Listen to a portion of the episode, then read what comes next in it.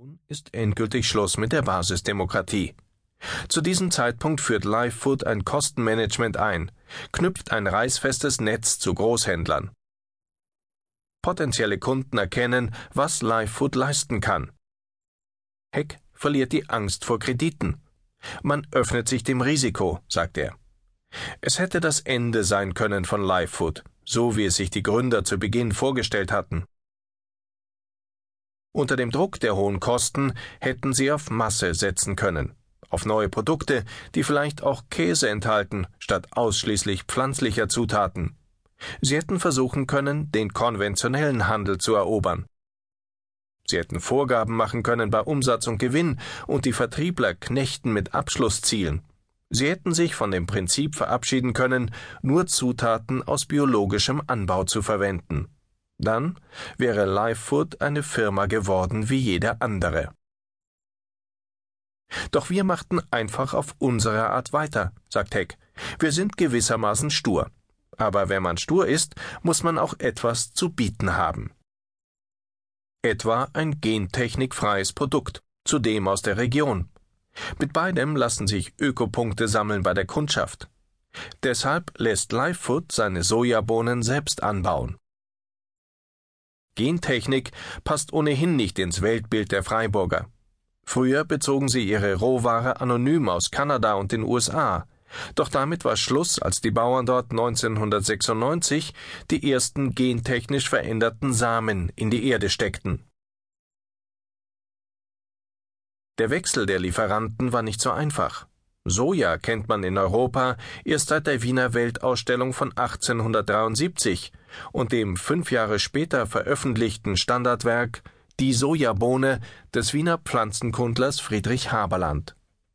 Soja gilt seither als gutes Viehfutter, aber die Anbauversuche in Deutschland scheiterten regelmäßig an zu viel Kälte und Regen oder an zu geringen Erlösen. Dolly, Dolores, Merlin so heißen diese Billigsorten, die für Livefood nicht in Frage kommen, weil sie viel Öl, aber wenig Eiweiß enthalten. Mit acht Bauern am Oberrhein beginnt Livefood 1997 seine Experimente auf 40 Hektar.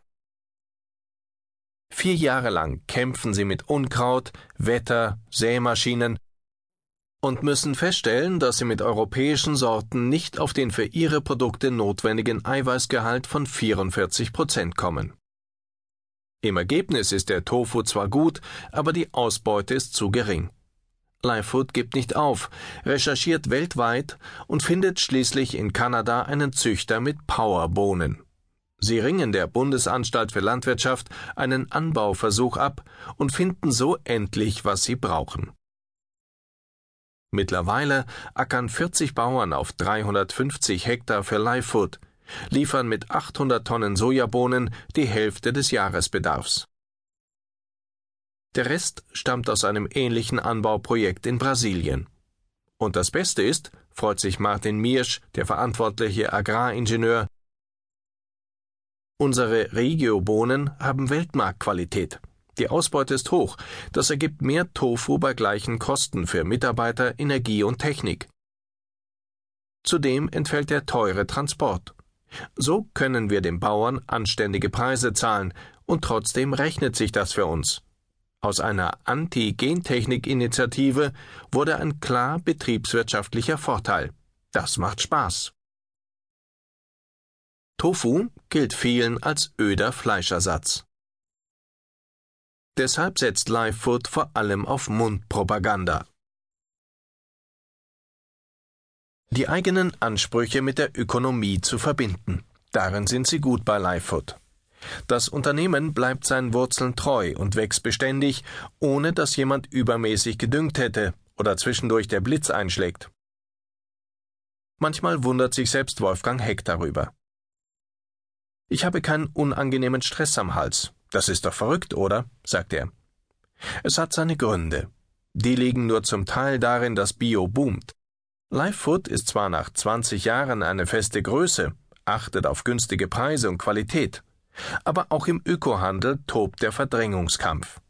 Man braucht nicht unbedingt Typhoon, um seinen Kunden Tofu zu bieten.